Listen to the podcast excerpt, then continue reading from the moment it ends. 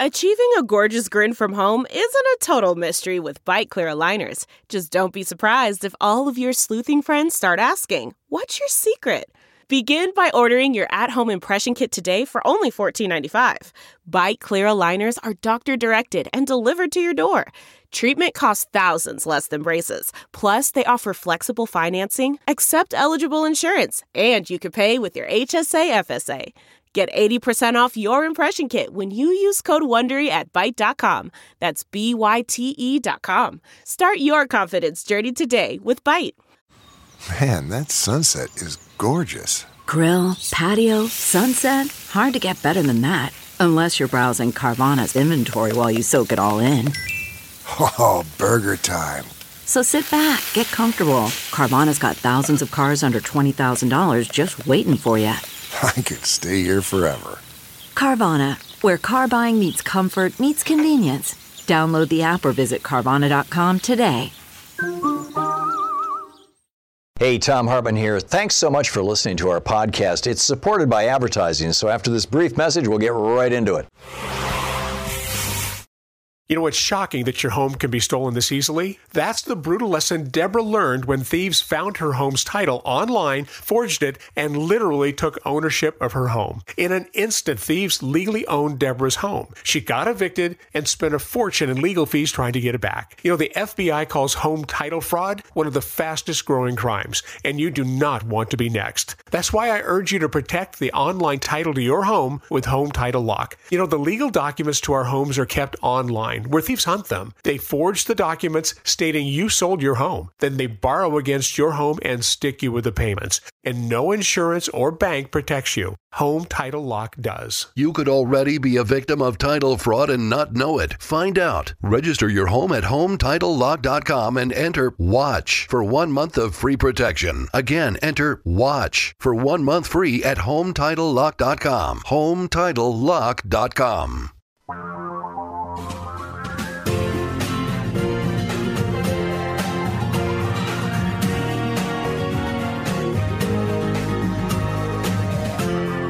This is the Thom Hartmann Program. Welcome back to the Thom Hartmann Program, broadcasting on commercial radio stations from coast to coast on Sirius XM all across the North American continent, on Pacifica stations across America, Europe, and Africa, on American Forces Radio, on every U.S. military base in the world, on your electronic device, via TuneIn, Progressive Voices, Thom Hartmann app, and simulcast as television via Free Speech TV network on Dish Network, DirecTV, and cable systems all over the country. I wanted to give you my thoughts on the debate. It was fascinating. I thought that uh, obviously the moderators did just a pathetic job of, of controlling things. That minute or so where uh, Bernie Sanders had been name checked, and so he was responding, and then Pete Buttigieg decided that he was going to literally talk over him for the entire minute. It was a Fox News moment. I mean, that's how they do things on Fox News. It's not the kind of thing that CNN would ever tolerate. It's not the kind of thing that happens on MSNBC. It's not the kind of thing that happens on this show. And I was just astonished that neither of the moderators said either Mayor Buttigieg, stop, your turn is coming up, or Senator Sanders, stop, your turn is coming up. Somebody should have put an end to that. It happened multiple times. This is really a failure of the moderators, frankly. But I thought, you know, if you just kind of go through the go through the candidates and and uh, look at what's going on. First of all, let me just tell you, Mitch McConnell is starting to get worried about Bernie Sanders. This is remarkable. This was yesterday afternoon. Mitch McConnell was talking to reporters about Bernie Sanders being the nominee, and somebody said, Well, if Sanders is the nominee, you guys are really going to be happy, aren't you? And this is what McConnell said, and I'm quoting. I'm reminded of when the Democrats back in 1980 were all pulling for Ronald Reagan to be the nominee because they thought he'd be the easiest to beat. Mitch McConnell is worried about Bernie Sanders. That is pretty amazing. And I think it's a legitimate concern. Ronald Reagan had a movement behind him, a conservative movement, and Bernie Sanders has a movement behind him, a progressive movement, and that's a good thing. I thought Joe Biden did a good job in the debate, although he said he was running for the United States Senate, and that if you don't like him, you should vote for the other Bidens. those were, you know, moments that got amplified by uh, Stephen Colbert and some of the other people as fun. But, but by and large, he didn't flub anything, and and and you know, uh, I thought he did a, recent, a decent job. CBS News, obviously, the big loser. I already riffed on that. I think Elizabeth Warren, she was one of the few candidates who was not saying who was not saying the way to win this debate is to talk over other people or is to yell them down or things like that her performance wasn't quite as strong as she was in the previous week, but she did a great job. There's a great summary, by the way, with which I largely agree from the Daily Kos staff over on Daily Kos winner and losers in the South Dakota debate. I thought Amy Klobuchar was weak, frankly. You know, she's calling out to the mushy middle. You know, I didn't see her having a stellar performance. She did get one, she had one good line in there that I thought was pretty solid. I thought Bernie Sanders did really well. Basically, the first 20 questions were please tell us why you hate Bernie Sanders or please tell us why you hate somebody else. You'll recall in 2016 in the Republican debates, most of the questions coming from the media, from the big networks and, and uh, the media stars who were asking the questions, were about how terrible Hillary is or how terrible the Democrats are or how the Democrats got Obamacare and what are you going to do to fix it and things like that, giving the Republican candidates an opportunity to attack Hillary Clinton and the Democrats in these debates, I have noticed a consistent theme. They never ask about how bad Donald Trump is. They never ask about specific Trump policies. They never give the Democratic candidates an opportunity to, to attack Donald Trump. Instead, they ask them to attack each other. And I think that's pathetic. Yeah, I think it's disgusting. I think it's wrong. And uh, I think we need to point that out. Uh, but Bernie did really well last night. I thought Pete Buttigieg embarrassed himself for a whole minute talking over Bernie Sanders. I thought that was terrible. It looked bad. It sounded bad. It was a mess. And you would think that Pete Buttigieg would know better. And I think the billionaires on stage, Tom Steyer, I agree with uh, Daily Kos too on this, that both Mike Bloomberg and Tom Steyer, you know, came off as, you know, what the hell are these people doing here? Um, and you know, I know Bloomberg is still out there, you know, buying massive numbers of ads. He's now showing up, you know, with his ads on the on the Axios newsletter that I get every morning. He's becoming ubiquitous but I don't think he has a chance at winning this primary. But we'll see. We'll see.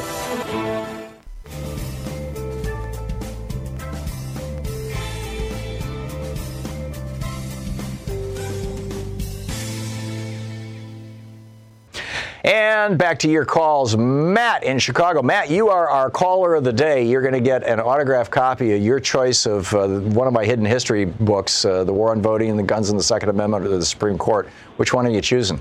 Uh, Supreme Court. Cool. Okay. I will Thank autograph you. it to you this afternoon, and Joyce will get it in the mail. And thanks for calling. What's on your mind today? Well, like you, I thought that uh, Pete Buttigieg speaking over Bernie Sanders was abysmal, but it really demonstrated the moderator's inability to control the entire debate.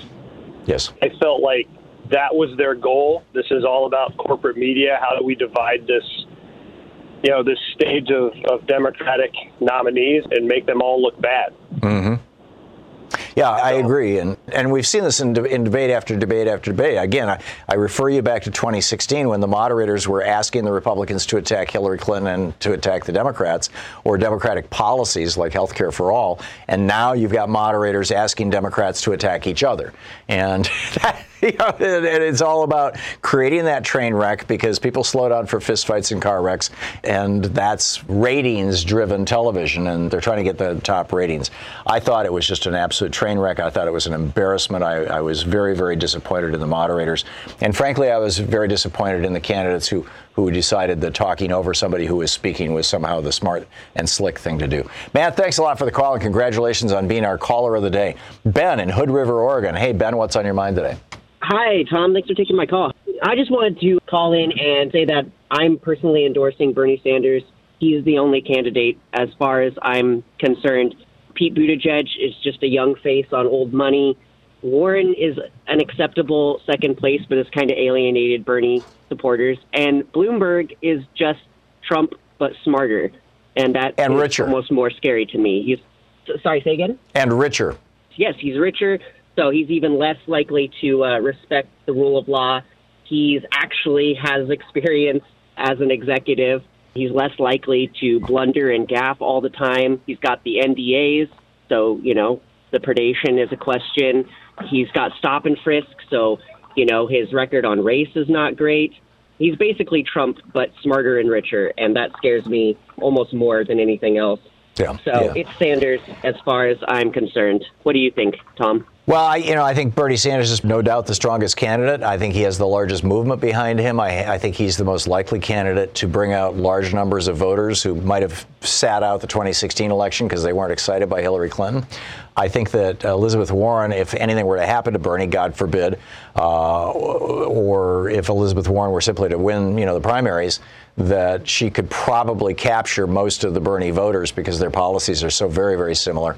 And I think it's been a strategic mistake for her to attack Bernie in the last two debates. I don't think that that helps her. Yeah. But she's got consultants in her ear telling her this is the only way to do it, and, and I think that's unfortunate. Ben, thanks for the call. Good on you. This remarkable new report, it was published in The Guardian by Oliver Milman, but it's astonishing. They're looking at Twitter all around the world and on an average day during the period studied in this particular analysis, this was done at Brown University. PhD candidate Thomas Marlow supervised the research. What they found was that on the average day during the period studied, 25% of all tweets about the climate crisis came from bots. They were th- responsible for 38% of all tweets about fake science 28% of all tweets about ExxonMobil. And all of these tweets that are coming from bots are saying there's no such thing as a climate crisis, it's overstated, don't worry. I don't know if you saw the story that the Heartland Institute, which is a right wing think tank funded by right wing billionaires and fossil fuel companies, has found a nice, young, blonde, attractive teenage girl to be the anti Greta Thunberg. I mean, this is just so sad, right? They've got this young woman and they're putting her out. Again, this is a, a phony science organization, and they also promote creationism that is funded by right wing cranks and by the fossil fuel industry, directly and indirectly. And they've got this teenage girl out there saying, oh, you know, it's all overstated, and uh, there's no way that the CO2 we're throwing into the atmosphere is having that dramatic an effect. And really, what's going on is that the uh, solar radiation from the sun is going down and has been since the 1970s, and that's causing our weird weather. Well, in fact, solar radiation does change you know, goes up and down in predictable cycles and all that kind of stuff. And it does have a small effect on our weather. And in fact, it probably accounts for the little ice age in Northern Europe. But it may not, too, because that was not a worldwide phenomenon. Nobody's, to this day, really sure. But it's just so sad that they would do this and infuriating, frankly. And then we find that a quarter of all the tweets about the climate, which is probably the majority of the tweets denying climate change, are coming from bots. And I'm telling you, these bots, you know, it's not that expensive to buy bots now. You know, I, I mentioned last week our show was being inundated with phony Bloomberg people. And, you know, Bloomberg's a Democrat. And if he's our nominee, I'll vote for him and support him. Um, and I've said that on the air. But we were getting all these first time callers who were who just wanted to go on and talk about Bloomberg. Why? Well, he's paying 2500 bucks a month to people if they'll promote him on social media. And so, you know, I'm seeing that showing up on my Twitter feed now. I'm not so much on Instagram. We probably should get there. We see it on our Facebook feed. Uh, we certainly saw it for a while.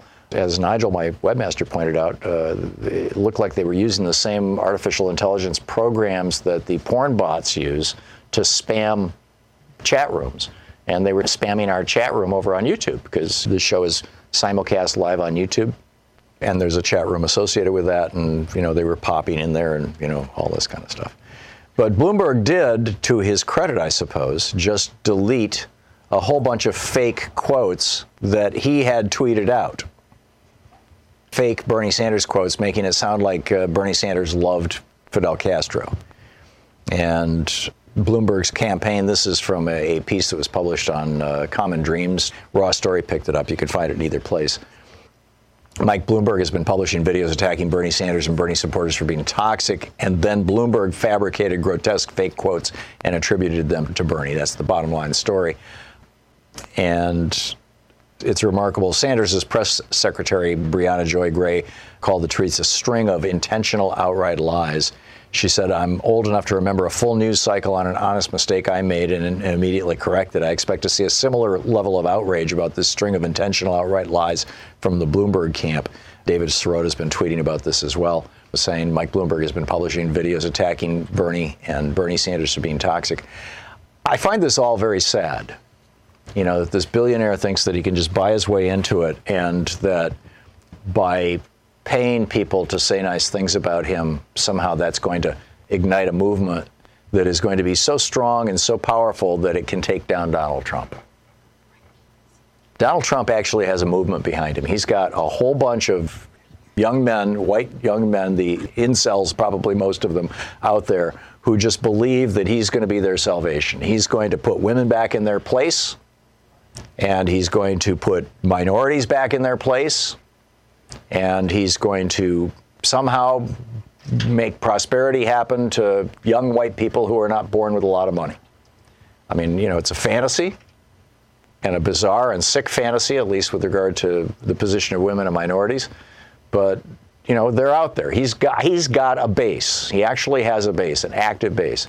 Bernie Sanders has a base. Elizabeth Warren has a base. Amy Klobuchar has a base. Basically, Pete Buttigieg has a base. You know, every single one of these people have a large number of people who really like them and we'll go to the mattress for them, we'll phone bank for them, we'll campaign for them, we'll volunteer for them, we'll go door to door for them. And, you know, there's probably some New Yorkers who remember Bloomberg's mayorship favorably, who kind of like Mayor Bloomberg, but I don't think that you could describe them as a base. I mean, Mike Bloomberg's base is $81 billion. So we'll see what happens. But both Bloomberg and Steyer, I wish that instead of trying these vanity runs for president, they would either commit their money to supporting the Democratic nominee, whoever that may be, and taking down Donald Trump. And Bloomberg has said he'll do this to his credit, and Steyer has suggested or implied that he would do this. But frankly, I mean, I wrote this op ed to Tom Steyer, kind of an open letter to Tom Steyer back maybe six, eight months ago when he first was on the scene. And at that time, iHeartRadio, which you know carries this show in some markets, we're in San Francisco, we're on an iHeartRadio station. And you know it's a great company, and it's got they own a lot of radio stations. They own hundreds and hundreds of radio stations all over the country, and in almost every city in America, you can find an iHeartRadio station that carries right-wing talk radio. And a couple of them carry my show, you know, carry progressive programming, like in San Francisco, and I believe in uh, Albuquerque, New Mexico. So, and God bless them, right? But the network, because Mitt Romney acquired what it was called Clear Channel, Mitt Romney's Vulture Capital firm bought it, took progressive programming off the 54 stations we were on, on uh, most of them. And then Romney ran for president, of course. And then he stripped it. This is what vulture capital companies do is they just strip companies bare and then they leave them with an enormous amount of debt and then the company has to pay back the debt and Romney and his friends walked away with all the money. And so after that happened, I, you know, iHeartMedia went bankrupt. And they were for sale. They were for sale last year for $1.1 billion, as I recall. And so I wrote this open op ed to Tom Steyer saying, You want to have an impact? Buy iHeartMedia. Or, you know, buy, uh, Cumulus went through bankruptcy too. This is the exact same thing. Uh, bought by a Vulture Capital Company. You know, it was originally CBS Radio, and then it became Cumulus, and it was bought by the Dickey brothers, and then it went through a Vulture Capital thing, and then they went bankrupt. And they were for sale. Why don't these guys, you know, I mean, look at what Rupert Murdoch has done. Buy some friggin' media, right? Buy it. You know, you look at, at some of our big for-profit stations. You know, KTNF in Minneapolis, where I was last weekend, WCPT in Chicago, where I will be next weekend. We've got some substantial, you know, uh, KTRC in, in uh, Santa Fe, great station. These are independent stations that are locally owned by by good people. We need more of this. We need more progressive media out there. So, you know, maybe if you know any of these billionaires, whisper in their ear, okay?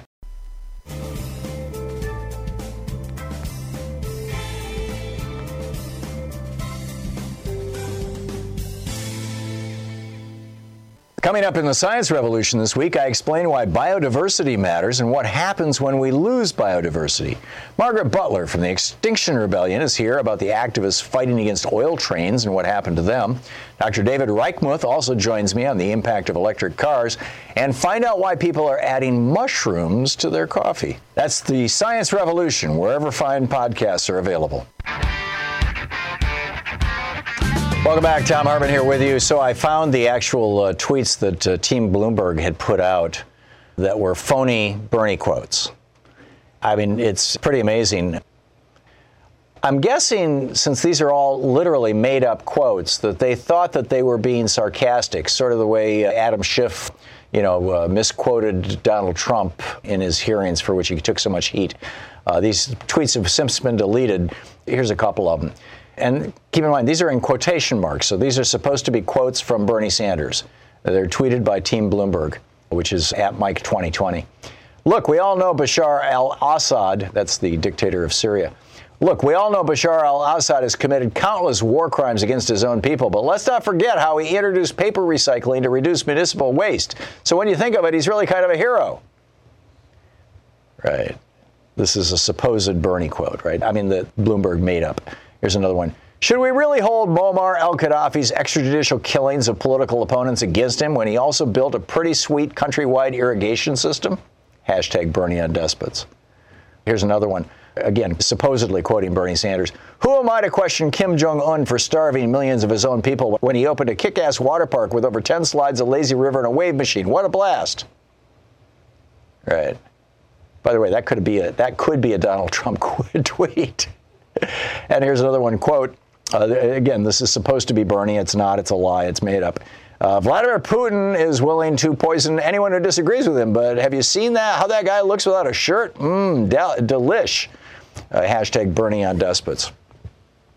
I mean, this is this is uh, you know beyond reprehensible. And uh, yesterday, uh, Bloomberg tweeted a clip of Bernie Sanders on 60 Minutes saying, "Yes, the Castro regime was and still is a despotic regime. We don't like that. We don't encourage that. But, you know, if you're wondering why there wasn't a revolution against Castro in 1960 when he became president, it's because he gave free education to everybody, and the illiteracy was like really, really high in, in Cuba at the time. And literally, people were dying of poverty. And he gave everybody free education and he gave everybody free health care. And that's absolutely true. And that clip, Bloomberg tweeted that clip out and saying, you know, here's Bernie praising communist Cuba right? And the headline in the New York Times, and there's one over at uh, TPM. You know, Bernie's going to take some heat from the from the Cubans in Florida on this one, right? So here's Barack Obama saying the exact same thing. And I, I said this to President Castro in Cuba. I said, look, you've made great progress in educating young people. Every child in Cuba gets a basic education. That's a huge improvement from where it was. Medical care. The life expectancy of Cubans is equivalent to the United States, despite it being a very poor country, because they have access to health care. That's a huge achievement. They should be congratulated. So there you go. They should be they should be congratulated. So President Obama, I guess, is a communist too, right? Come on, guys. Like I said, this clip is all over Twitter. It's all over the internet. The Atlantic did an article about it. It'll be on our Twitter stream. If this BS issue comes up and they fail to also play this clip of Obama, I'm calling foul in advance, and we all should, and we should all get on Twitter and point it out to them. Um, you know, so anyway. Steve in Topanga, California. Hey, Steve, thanks for watching us on Free Speech TV. What's on your mind today? Hey, Thom. Good to talk to you again. My slogan today is Education is the savior of the nation. Okay. And um, I really think that people need to get their own education by reading books. And I'm reading The Crisis of Conscience Whistleblowing in an Age of Fraud by Tom Mueller. He goes across the board on all these industries that are just actually stealing from the American public. Hmm. And I like the America, the Farewell Tour by Chris Hedges. Mm-hmm. Promote your book that I just read, Hidden History of the Supreme Court, The Betrayal of America. That was also good. Thank you. And I, you know, the kind about uh, Bernie's Cuba thing. Well, I was in Cuba a couple of years ago. I spent 10 days there, and I loved it. It was great. I didn't see any homeless people. No, it's uh, they Um, outlawed homelessness. So you know, if somebody's homeless, the government has to provide them with a home. Period. Full stop. It's just that simple.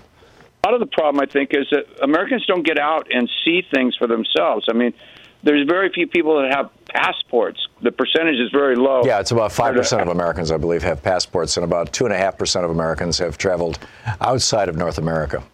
Exactly, and that's what I'm saying. When you get out and see things for yourself, you know, you attain your critical thinking, you know, and and you get past people's opinions. And um, sport, you know, socialism. We're socialized all over the place. Like you say, police, fire, libraries, schools. You know, I grew up in the '60s, and I had a good public education. Me too. And you know, the last thing I want And to that say was is, that was you know, that socialist Dwight Eisenhower. He was the one, Yeah, particularly exactly. after You know, Sputnik went up in '57. He was the one. Dwight Eisenhower was the one who poured federal money into into primary education all across the United States. You know, and um, listening to you, I didn't realize because I was a little bit too young at the time. But Eisenhower, I didn't realize how beneficial his presidency was. You know, and you know, your show is so good on educating people on the real facts, and I, I love that. You know, after the revolution in Cuba, Castro went to the United Nations in New York. He couldn't get a hotel room. He had to go to Harlem to get a hotel room. Right. And we and by the way, he had reached out. This was, you know, the, the revolution was in 59, and Nixon was vice president, and Eisenhower had had a heart attack in 1959, and Nixon was largely running the White House. And Castro reached out to Nixon. He reached out to the Eisenhower administration and said, I would like to align myself with the United States. We're going to be socialist, but we would like to align ourselves with the United States. And Nixon turned him down. And that's when he turned to the Soviet Union. He had no choice. And you look at Iran now. You know, people don't realize that we overthrew the democratically elected president Yeah, of Iran, Mossadegh. Mossadegh. Yeah, and then you talked about Cuba and uh, Allende and the Chicago School of Economics Right. and It was Chile, Milton yeah. Friedman and you know Reagan. You know, was influenced by Milton Friedman. Yep. You know, and it's just it's it's just, you need to know history, and that's how you get educated. Yeah, Listen I'm, I'm with you. And all this, a lot of this stuff that you're talking about here, Steve, is in my next book, The Hidden History of Monopoly and the Destruction of the American Middle Class. I'm going to do the voting book first. Matt. Okay, you do it. Steve, thanks for the call. We'll be right back. Welcome back. Thom Hartmann here with you. Let's have a reasonable, rational, common sense conversation about this whole coronavirus thing.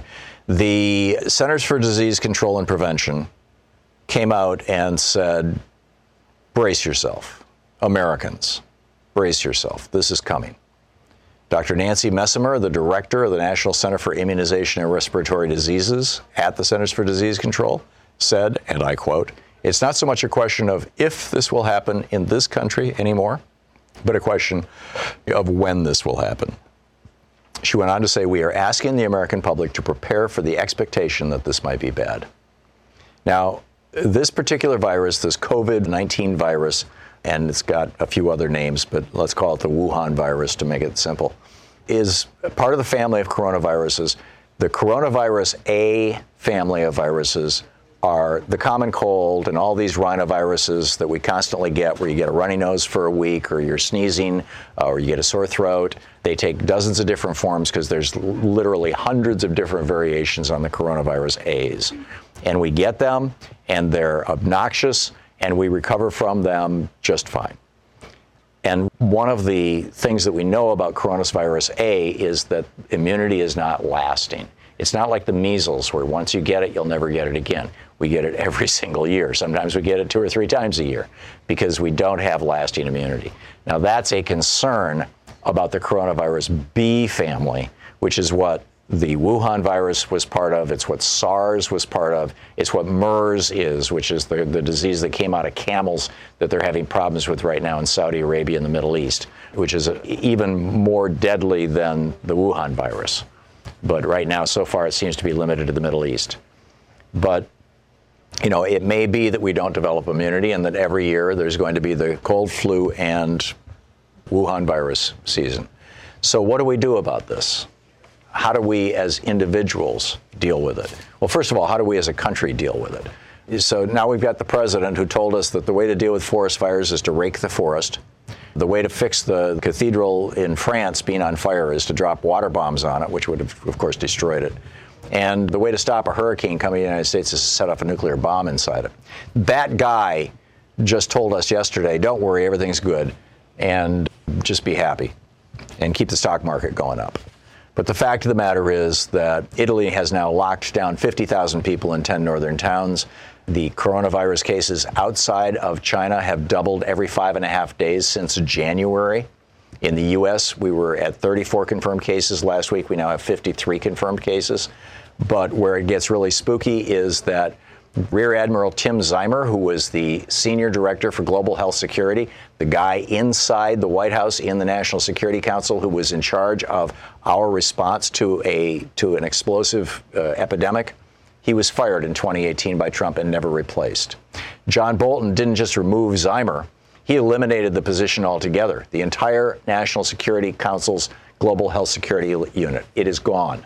He also forced out, Bolton also forced, forced out Tom Bossert, a highly regarded expert, this is from the Shiro newsletter, who was Ziemer's counterpart at the DHS, the Department of Homeland Security. So neither Foreign Policy magazine reported it back in January that neither the NSC nor the DHS epidemic teams have been replaced.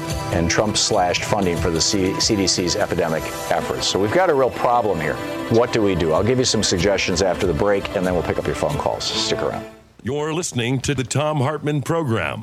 We'll be right back. We'll finish a uh, what I hope is a reasonable and rational conversation about this coronavirus thing, and uh, then pick up your phone calls on all the topics of the day.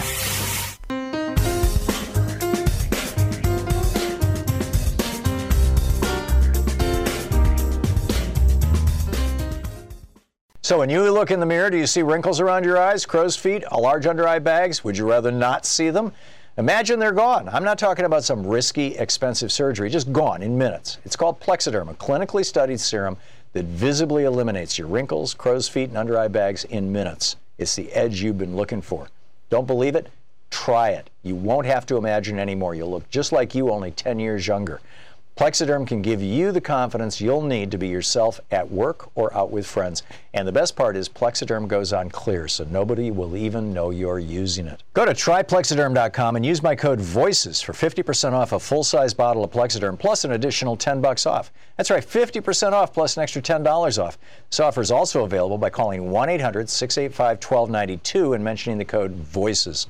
Plexiderm is backed by a 30-day money-back guarantee. Visit tryplexiderm.com today and use the code VOICES at checkout. That's tryplexiderm.com, code VOICES.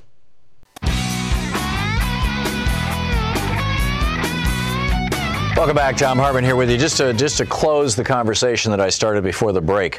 As I mentioned, the National Security Council's entire epidemic division was shut down by Donald Trump 2 years ago. It's still gone the uh, Human Health and Human Services and the DHS, Department of Homeland Security, their divisions that deal with epidemic diseases have been shut down by Donald Trump and are still gone.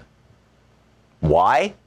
Well, because it's science stuff, you know, and Trump doesn't believe in science, and, and it's liberal stuff. It's the government doing things. Well, we should just rely on United Healthcare and, you know, uh, Bayer Pharmaceuticals to deal with all this stuff. We don't need no stinking government. This is, you know, pretty breathtaking. Trump also tried to decimate funding for the U.S. Public Health Service. Uh, Congress pushed back on that. So what Trump is doing is refusing to allow them to hire people who re- to replace people who have resigned or aged out, who have retired. And there is no clear chain of command for pandemic response in the White House any longer. And the ability to test for this coronavirus, that ability to test exists in three of the more than 100 public health labs across the country verified by the CDC. So basically, if somebody shows up with these symptoms, we don't really, at this moment, even have the mechanism to test for it. But the New York Times published a statement by the Centers for Disease Control saying this is coming to the United States and we need to prepare ourselves. James Hamblin wrote a piece for The Atlantic uh, a couple of days ago, February 24th, headlined, You're Likely to Get the Coronavirus. So, what do we do? I mean, this is probably going to end up being like the common cold, a virus that just kind of periodically sweeps around the world. And the number one thing, I mean, Louise and I had a long conversation with this, and two of our kids, one's a PA and the other's a, an NP, both of them primary healthcare providers. And, you know, we've had this conversation with our kids as well, who are on the front line. They're, they're the most likely to be exposed to this disease long before Louise and I are. And our consensus, and this is just my opinion, and I'm not a scientist, but this, I think this is common sense is you do the same things that you do to try to avoid getting the flu and the common cold. You wash your hands regularly. You don't touch infected surfaces. You try to break the habit of, you know, touching your nose or picking your nose or sticking your fingers in your mouth or even touching your eyes without having first washed your hands because the virus gets on your hands just like the flu virus does, just like the common cold does. It gets on your hands from touching a contaminated surface, whether it's a doorknob or a, a button in an elevator or whatever it may be, public place you wash your hands and try to get out of the habit of touching yourself in the face. But most importantly, get healthy. I mean, that's your best defense against the common cold. It's your best, def- which is a coronavirus. It's your best defense against the flu. I had the flu two weeks ago. I was on vacation with my family, and we were down in Central and South America. And we traveled there through Galveston, and, and Texas was having a flu epidemic at the time. And all but, I think, two of us got the flu on that trip. And you know, it lasted a day or two, and I had a little cough tickle in my in my throat, and it went away. And then you know, Sean had it when I got back. Louise got it after we got back. But if you're healthy, you're fine. And that's the bottom line. So you know, start paying attention to how you're eating and start eating a lot of fruit and vegetables and a lot of diverse stuff and a lot of green things and a lot of things that have a lot of color in them to build up your body and your immune system. Start walking a mile or two every single day get your body in good shape so that physically you can deal with getting sick. Because the vast majority of people who get this Wuhan virus, just, you know, for them it's like a cold. It's one of the reasons why I suspect that the fatality rate is actually below the 2.3% that China's reporting. Because I'm guessing that probably half these cases are not even diagnosed. Because people just get very mild symptoms. Some people get no symptoms at all, but they can still spread the virus. So let's ramp down the hysteria here. And yeah, you know, if, if 1, 2, 3% of people are dying from it, that's a problem. Most of the people who are dying from it are people who are very, very young and have not yet developed immunity or very, very old and are falling apart to begin with. And which is the same thing. I mean, flu kills 35,000 people in the United States every year. Who does it kill? Mostly people who have compromised immune systems, people who are not in good health, people who are elderly. These are going to be the populations that this virus is going to do the most damage to. So if you're in one of those populations, try to get yourself healthy. And then the other thing I would add is, uh, you know, let's all not panic and let's try to calm our neighbors and friends down not to panic. That said, Louise and I lived in Detroit in the 1970s. That's where our oldest daughter was born in the St. Mary's Hospital in Livonia. We lived in Westland, which is right next to Inkster, which is, you know, suburban Detroit. In fact, we lived right on the border, Inkster Road. And the Arab oil embargo had happened, and Nixon was president, and he had put into place wage and price controls and said you could only buy gasoline if your license plate ended with an odd number on, uh, you know, Monday, Wednesday, and Friday, and an even number every other day, uh, as I recall. And the Teamsters went on strike to protest that. And living in Detroit, all of a sudden, you know, in response to the oil embargo and the Teamsters strike, the supermarkets in Detroit were emptied in about two or three days, just emptied. So, you know, I'm expecting that there, and, and we just heard this from northern Italy, that in two of these towns in Italy now, there's no food in any of the supermarkets. Now, they're going to restock. It's going to come back just like it did in Detroit. This is happening in China as well. But, you know, there's probably nothing wrong with having a couple of weeks worth of, you know, canned beans in the, that you'll use anyway. You know, stock up on a little extra food, but and toilet paper products and things like that. But, you know, let's not panic and let's not spread panic. Let's just be reasonable about this. Get in good physical health. Take the same care that you take to avoid the common cold and the flu virus. Sean's over here doing yes, doing her exercises. I mean, I was, you know, this last week, I flew from Los Angeles to San Francisco on a plane that was a connection plane for people coming from Asia into Los Angeles. I flew from San Francisco to Seattle on a plane that was a connecting plane for people coming from, from Asia into San Francisco. These are international airports. I flew from Seattle back here to Portland out of an airport that has lots of flights coming in from, from Asia, you know, where they're having this disease, particularly South Korea now. I mean, a lot of the flights from China have been cut down. What did I do? I washed my hands constantly. I was, I was very, very careful not to touch my face. And I had some of those little uh, towelettes, you know, the, the, to disinfect your hands, you know, if you don't have soap. And I would use those to wipe down the arm rests on the airplane where I was sitting. Right? It's just, I mean, it's simple stuff. You don't need to get hysterical or OCD about this. It's probably coming. The CDC said it's probably coming, but let's be reasonable. Okay? Let's just let's take a deep breath. Okay. You're listening to Thom Hartmann. Hey, did you know that Hillary Clinton actually won Pennsylvania, Wisconsin, North Carolina, and Florida in the 2016 election? It's on page 92 of my new book, The Hidden History of the War on Voting. Norma in Montgomery, Alabama. Hey, Norma. Thanks for watching Free Speech TV. What's up? Well, I wanted to back you up on not panicking about this coronavirus. Most people don't realize that we've already had 16,000 people die from the flu this year, and nobody's screaming about it, right. of which 157 were children. But if you do have someone in your home that is susceptible to anything that's going around, you know, when we have pink eye in the school, everybody wipes their grocery cart with one of those cleaner rags. They pick up the baskets and wipe it so that you don't take pink eye home. Right. This is common sense, practical stuff. But if you have someone that you don't want going out in the public, then go ahead and prepare them some meals so that they can stack them in the freezer. And that way, if they're afraid to go out, they will have prepared cooked food in the freezer.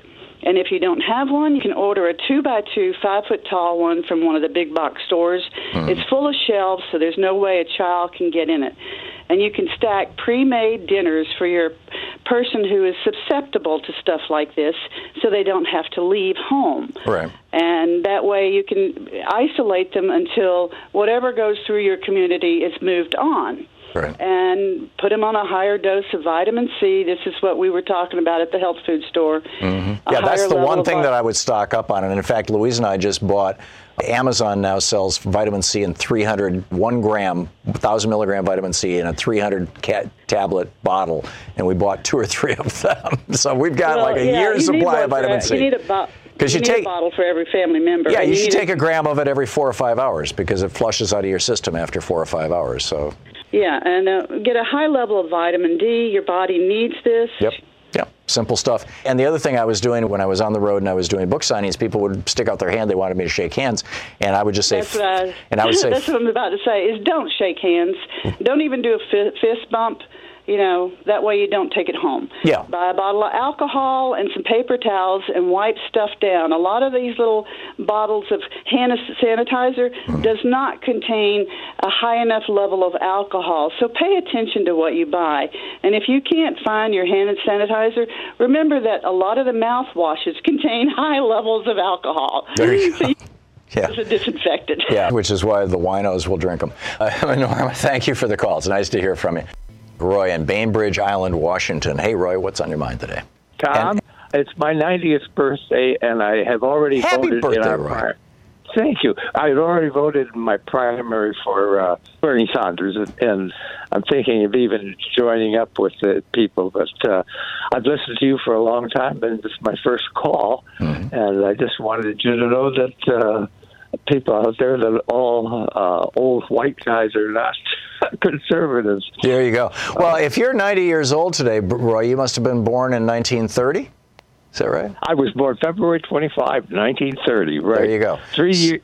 When I was three years and a month old, Roosevelt took office. Yeah, you And, you uh, were you were born and- the same year my mother was, and my dad was born in Yeah. 32. And and um, so you grew up with Franklin Roosevelt as president while you were a child and a teenager, Oh. and then Harry Truman as well, and then and then Dwight Eisenhower.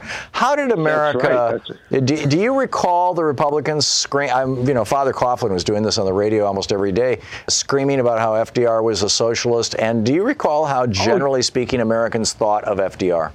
Oh, oh yes. That they, the conservatives that my parents knew and that I knew ca- talked about that man in the White House.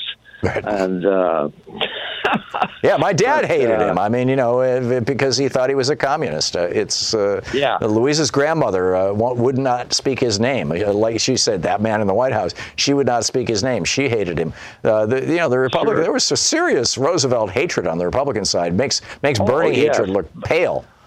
I also liked Eleanor. I was just, just uh, growing up. I mean, it was anyway. My yeah, my father came from uh, from England. He, he he was hired by Ford Motor Company to, from uh, Leeds University. He was in World War One in the cavalry, the English cavalry, and and uh, wounded and all that. But uh, he came to Ford to uh, help them tool up to make a V8 engine. Wow. And uh, yeah, and uh, they fired him in 29 because I was on the way. My mother was pregnant, and he had had a Liberty Roadster up until that time. But when he wanted to get a sensible car, and being a mechanical engineer as well as a tool design maker, he ended up buying a, a 29 Chevrolet and uh, got fired, and then went to Turnstead's. Was there forever after that Uh-huh. till he till he till he died in '64 because he was a chain smoker from World War One. Oh, Yeah, my dad too. My, my dad, when he was uh, in World War II, I mean, he, he joined during the war, but by the time he got out of basic training, uh, the war had ended. So they sent him to Japan, where he uh, was part of the occupation. But they gave every every GI a pack of cigarettes, uh, a carton of cigarettes every week. And, Oh, I and, know, and my dad got Yeah, addicted there, and that helped kill him. war. Yeah, it was Lucky Strikes. Yeah. Actually, that's what he smoked all his life. And Sure, and uh, you know he ended up with uh, mesothelioma, and he also had kidney cancer, and, and he also had diabetes, and he also had cardiovascular disease, and I think all of those things came out of that smoking. Oh, Roy, Roy, I'm sorry I'm out of time, but it's great talking with you. Happy 90th birthday, and thanks so much for the call, and thanks for listening to us on KBCS there in Bainbridge Island. It's great to hear from you.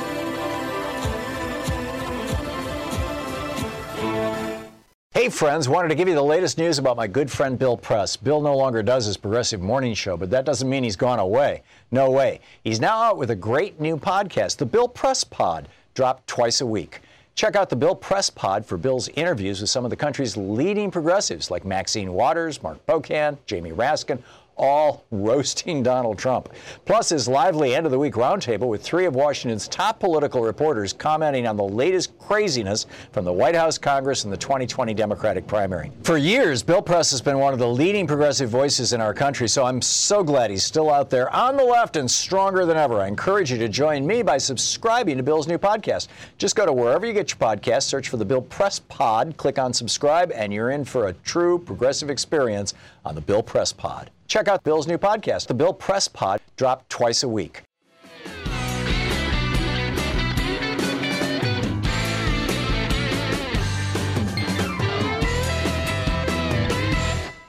Gina in Ithaca listening to Sirius XM. What's up, Gina?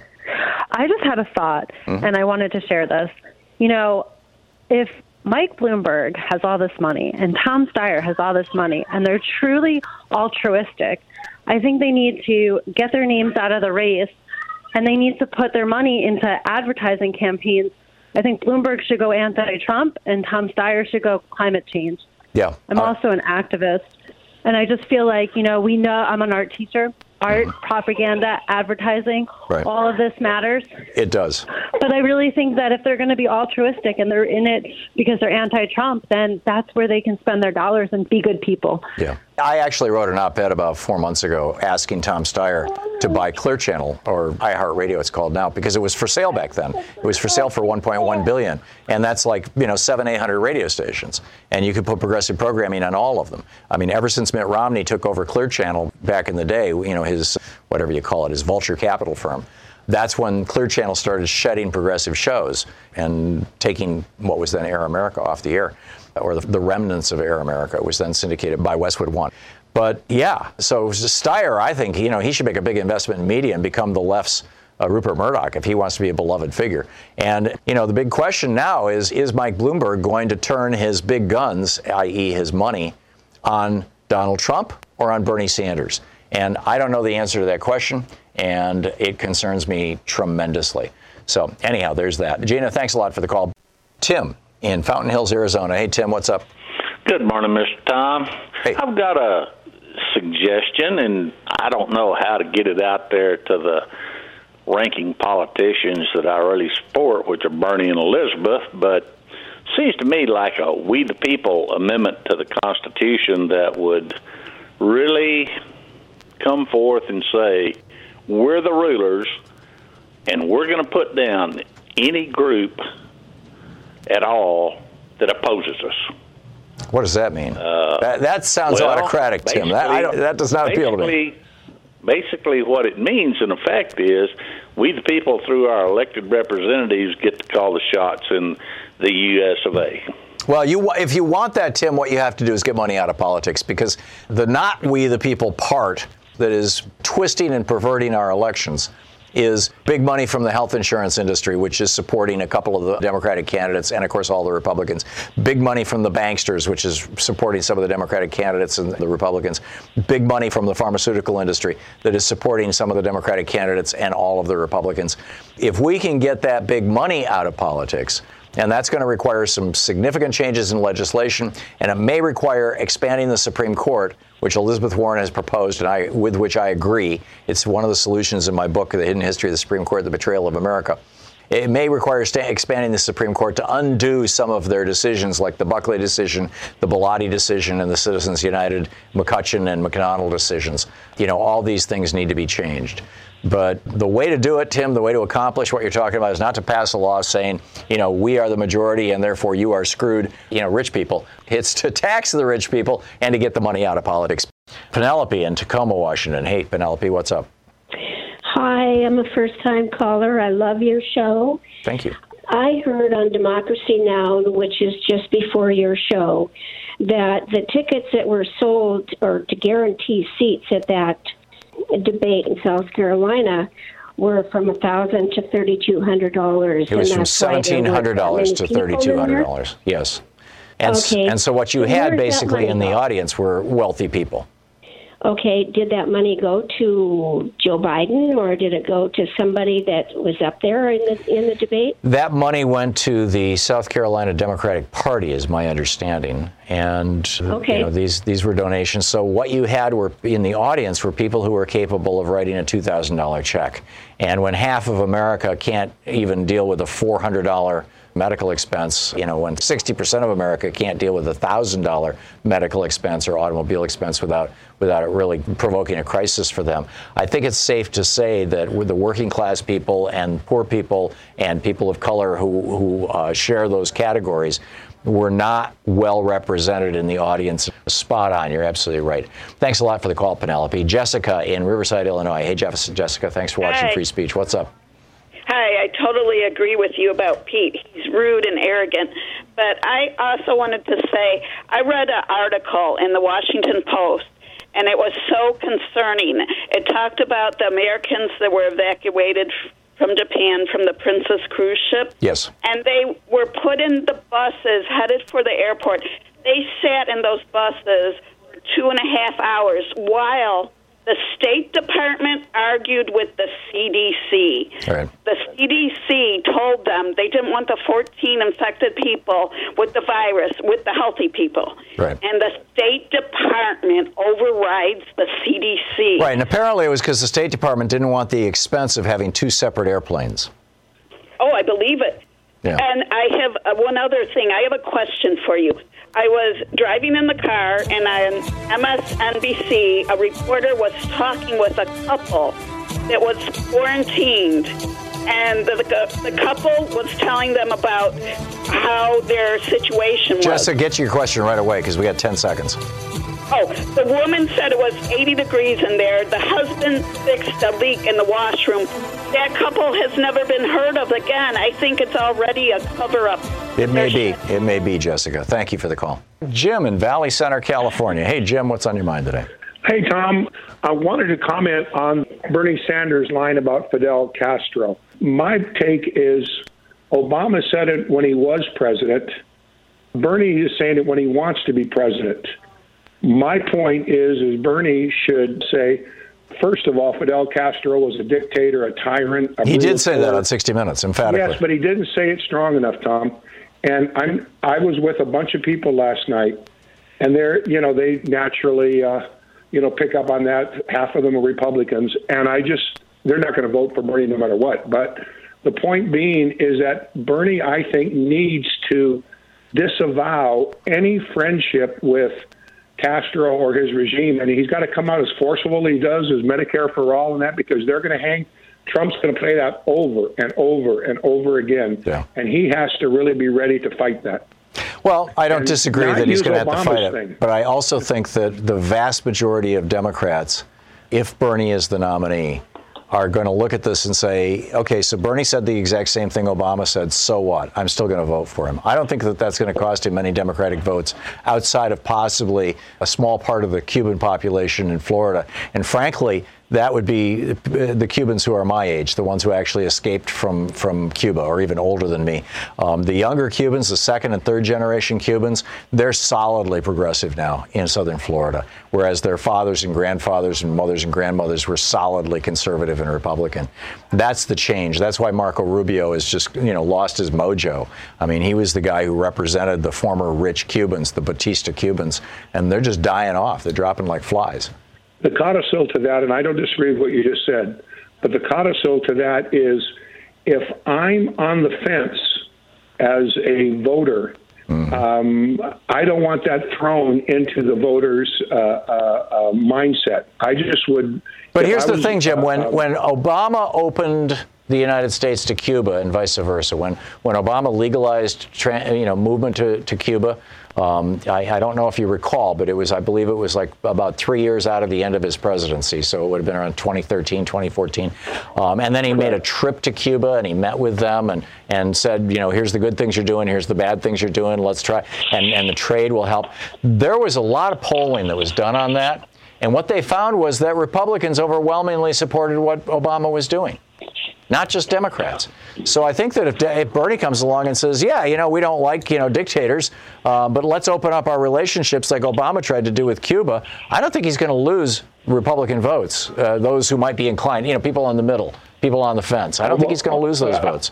Obama didn't lose those I- I- votes. I, don't agree. Uh, I don't agree with that part. I think that he's already labeled with the socialist uh, thing that is obviously not true, as we all know. He's democratic socialist, but we don't want to give the uh, opponent the ammunition to use against us. That's just my point. Well, it's already out there. You can't stop it, and that's Yeah. and, and, and that's why I think that you know we just need to point out there was a time in the United States for about three years where we had a good relationship with Cuba. Uh, hundreds of thousands, if not millions, of Americans visited Cuba, and you know can talk, talk about this from personal experience.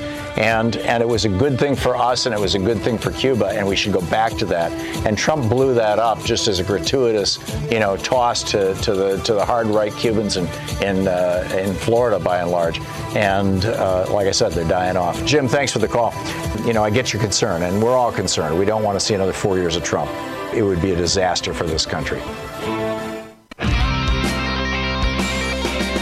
Welcome back, Thom Hartmann here with you, and uh, Tom in Stuart, Florida. Hey, Tom, what's on your mind today?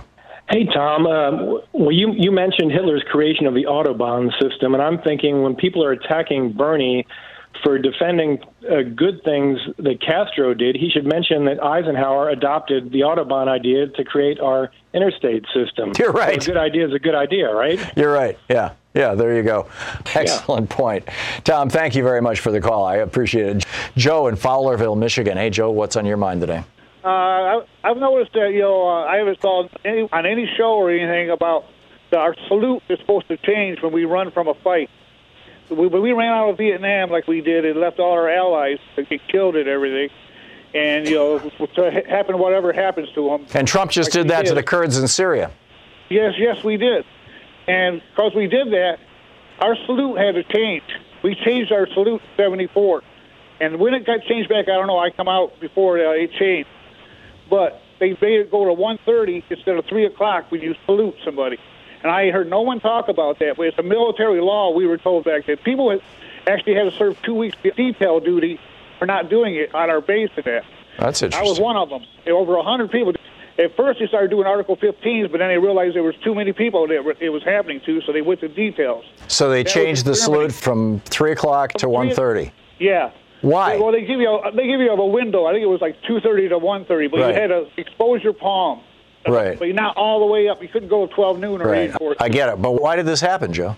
It was because uh, we ran from a fight. Seriously, in was, uh, we- '74, the military said that was the reason. Yep, they changed the salute and everything. I was one of uh, ones that That's amazing. I've been wondering why the Republican Party in 2000 flipped their stars upside down and went from the American star, the five-pointed star with a top point at the top, you know, looking like a Leonardo da Vinci's man, you know, with the, the five points, flipped it upside down so that now on the top you got the two goat horns, on the sides you got the two goat ears, and on the bottom you got the chinny chin chin. That's the satanic star. That's a pentagram rather than a pentangle, I guess it's called, rather than a, uh star. And no Republican has been able to explain to me why the Republican Party officially in the year 2000 changed the stars on their logo. And you can just see this anywhere. Changed the stars on their logo from the American star that is on our flag to the satanic star that the Church of Satan uses. And yeah, I didn't know about the salute. You didn't know about the stars. Look up the stars. I'll look up the salute. I find this stuff fascinating. Yeah, And- I know. I'd I'd like to see you know, someone address it, especially with Biden coming after Sanders like he is when he voted for you know the war and everything.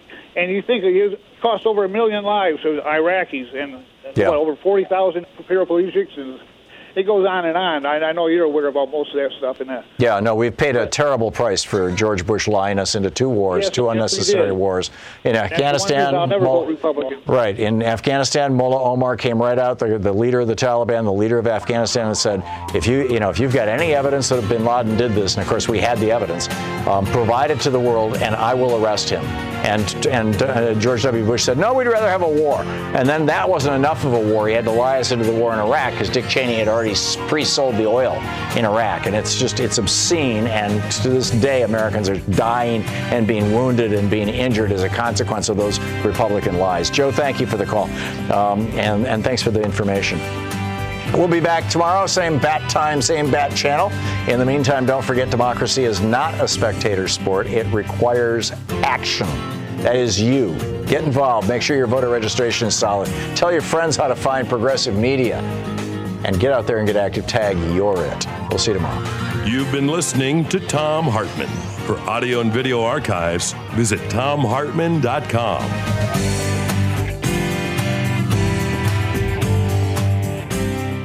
So you look in the mirror and you see those wrinkles around your eyes, crow's feet, under eye bags. Now just imagine that they're gone. And I'm not talking about going in for some kind of risky, expensive surgery, just gone in minutes. It's called Plexiderm, a clinically studied serum that visibly eliminates your wrinkles, crow's feet, and under eye bags in minutes. It's the edge you've been looking for. You can see the demonstrations over on their website at tryplexiderm.com. Uh, they actually have videos of this in 10 minutes or, or less. In just a few minutes, you see these radical changes. It's remarkable. You look 10 years younger. I'm blown away by the results. Plexiderm can give you the confidence you'll need to be yourself at work or out with friends. And the best part is Plexiderm goes on clear, so nobody will know you're using it, unless, of course, you tell them. Go to tryplexiderm.com and use my code VOICES for 50% off a full-size bottle of Plexiderm plus an additional 10 bucks off. That's right, 50% off plus an additional $10 off. This offer is also available by calling 1-800-685-1292 and mentioning the code VOICES. Plexiderm is backed by a 30-day money-back guarantee. Visit tryplexiderm.com today and use the code VOICES at checkout. That's tryplexiderm.com, code VOICES. One, two, three, four. Those are numbers. But you already knew that.